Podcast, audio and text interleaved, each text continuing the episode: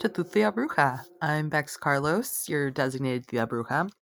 And I know that I'm in the process of relaunching the show, but I've been busy. A lot of unexpected curveballs just keep flying into my life, and I'm like, I'm doing it, I'm doing it, I'm making it work. But I'm trying to be more conscious about not burning myself out. And I had recorded a really amazing episode yesterday for Easter. But you know what? Easter is still observed today for Easter Monday, which is really nothing other than things are closed.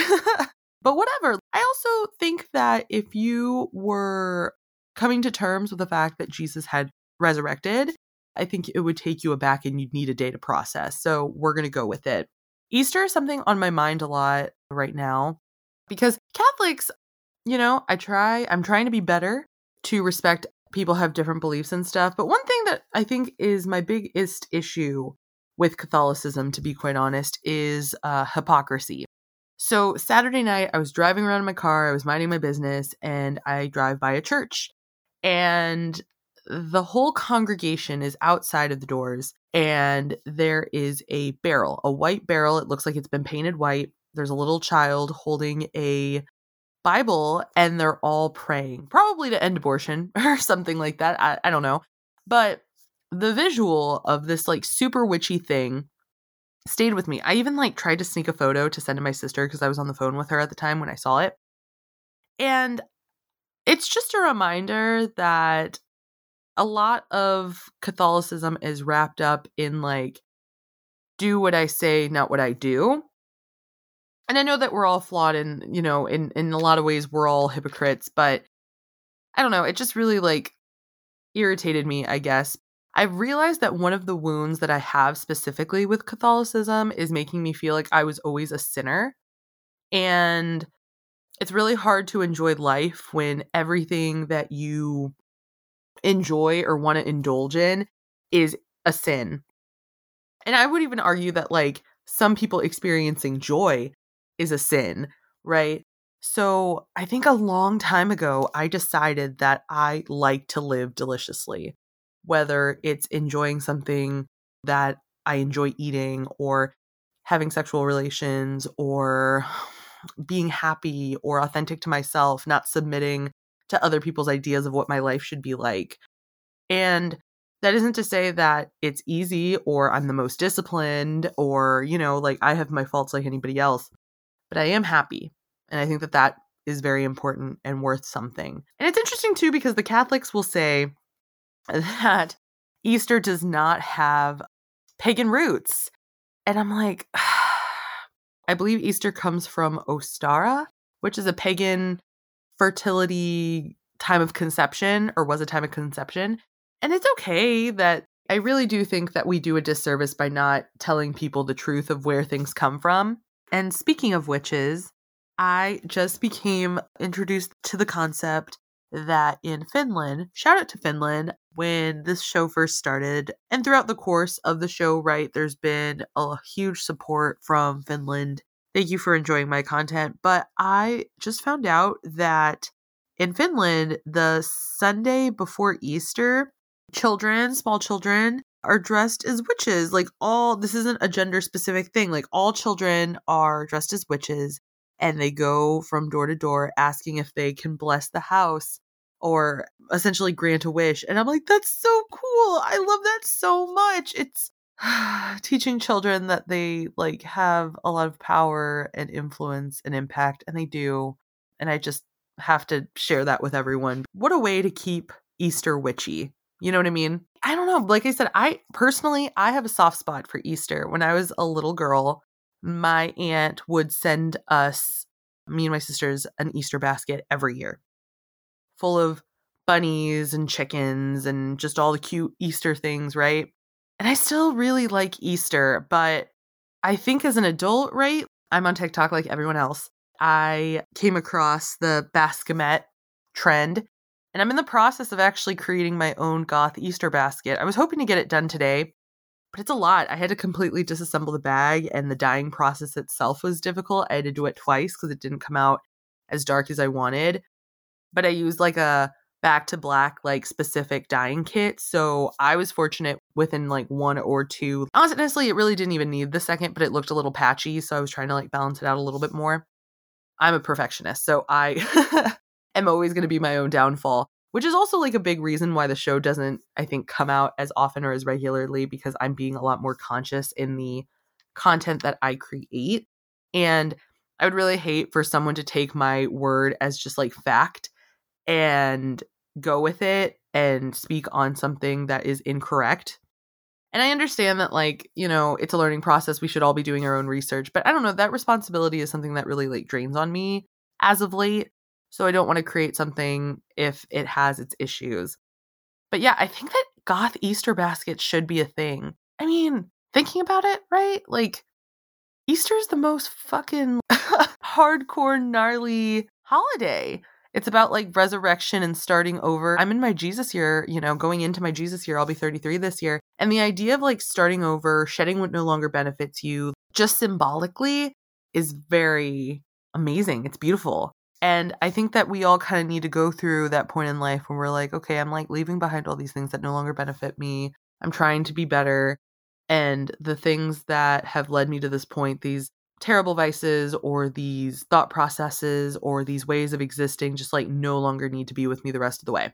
I don't know. I just think that goth Easter baskets are a way of like expressing that. Maybe it's just me. I don't know. But that being said, I will show you my goth Easter basket when I'm done with it. I'm taking a lot of pride in it. And I'm just, you know, in this place where I'm trying to live more authentically to myself. I think I spent so much of my life feeling like there was something wrong with me or that, you know, having interests in horror movies, the paranormal, witchcraft, brujeria, what have you, it made me feel like there was something wrong with me. And I'm like, I'm just living authentically my truth. And I think life, if nothing else, is about doing that. Today, I had a recording with a podcast, and they said one of the kindest things to me, which is this show, even before the relaunch, but especially now, is so focused in connecting, like being vulnerable with spirituality, you know, just like giving ourselves power. And I think that not everyone is aiming to make amends and heal their generational lines and by proxy like heal themselves because we are the accumulation if you will of like all these people and all this knowledge. And sometimes we really truly are continuing on with traditions that are like no longer beneficial to us whether it be just it's in our DNA, whether that be cultural pressures. Like, I think sometimes we carry a lot of things with us that we no longer need. So, if you needed a reminder from the universe to like let go of the things that weigh you down, this is it. Yeah, you know, I hope that in the next phase of our life, especially just like looking at seasons and everything, and Easter and spring is here. And it is a time to remember that we can be reborn. Additionally, I I think right now we're seeing a lot of things that we held near and dear change or the truth about them is coming out, you know? And I think that it's important to decontextualize and analyze the things that we hold dear, our belief systems and whatnot. We forget sometimes that specific points of view or specific institutions were created to limit us whether you know like our opportunities for growth whether you know having body autonomy having our own opinions perspectives what have you i think it it comes from a place of like wanting to limit people and wanting to have control over people and again catholicism as a whole right the things that it does well the things that it doesn't do well and obviously like catholicism in latin america and specifically mexico because that's where my perspective comes from is very different i just had this conversation um, a Latin woman. She's from Guatemala she was talking to me about how she loves to go to church every Sunday. And I was like, "Oh, where do you go? Do they do like misa in Spanish?" And she's like, "Of course. Like if it's not our Catholicism, it really isn't the real deal, or at least like to us, right? Like it doesn't feel real." And I was like, "No, you're right. It's it's just not the same." And we were talking about that. And here in St. Louis, uh, there are a couple of churches that do do services in Spanish. There's this place that I'm really I've never been able to go there because the wait sometimes is so long, but there's this church. It's named Saint Cecilia and it's like the unofficial like Latin or specifically Mexican, I think, church. It's in South City. And when they do their fish fries, like they get lit. You can also get tamales, you can get margaritas. Like sometimes the line to get in is like two, three hours. It's like one of those if you know, you know kind of things, you know? I haven't been able to go, but I hear it's a really good time. See, I love when people and stuff can still have their faith, but be okay with having fun and not limiting other people's fun within reason. I'm really disappointed because there is this podcast related to exorcisms that insists on pushing a specific narrative about how the occult, and I guess sometimes it can, but being from St. Louis, the St. Louis exorcism, which inspired The Exorcist and William Blatty's book, The Exorcist, that case has been said that Roland Doe played with a Ouija board. And that was why everything that happened happened. But that's not true. One of the things I am really grateful for is like here in St. Louis, like it's one of those places that it's not very big. And if something happens here, like everyone tends to know about it, you know? And there is a horror historian named Troy Taylor.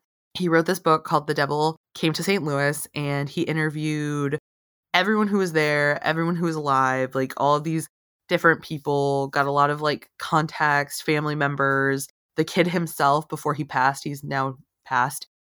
He worked for NASA, you know. He really did his research. He really lifted every rock to get as much as he could. The thing that makes the case scarier to me, right, is that there was nothing. It was just this kid had this experience that got worse and worse and worse. And I've been hiding the episode behind the paywall. It was on my Patreon, it was a Patreon exclusive. But I think I'm going to share it on the main sometime in the near future because that is a really good episode. But this podcast, right, is saying and insisting on the narrative that the kid played with a Ouija board. It's just so frustrating because it's like at a certain point it's like why do you why do you insist on giving people misinformation? Upon my research, the Ouija board was added to the film to give a reason because you want to give a reason for why something so horrific would happen.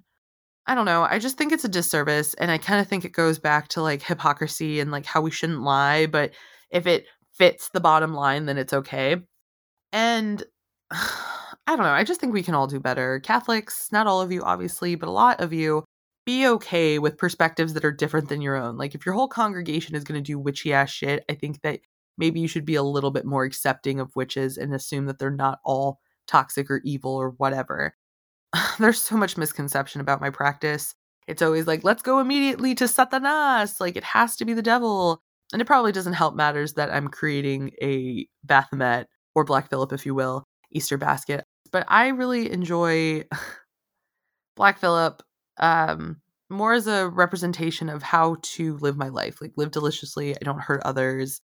And I just really love getting the most out of this time. Circling back, like, you know, being made to feel like I'm a sinner all the time, I feel like there's a little bit of when you can reclaim it and be like, well, yeah, I am a sinner, but I'm also like living my best life and I'm happy and I don't hurt people. I guess I really am turning a new leaf, aren't I? yeah, growth is so important. And I'm really glad with this show. I'm trying to have more powerful conversations about like identity and be vulnerable in some of the realizations and topics and stuff that I discuss.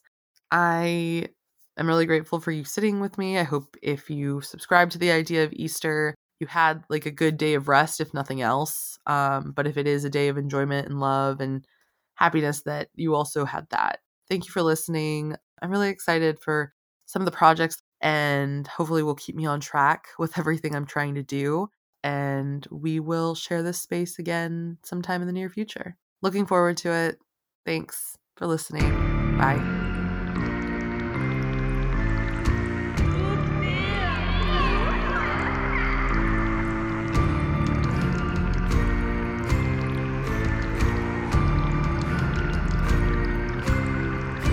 you.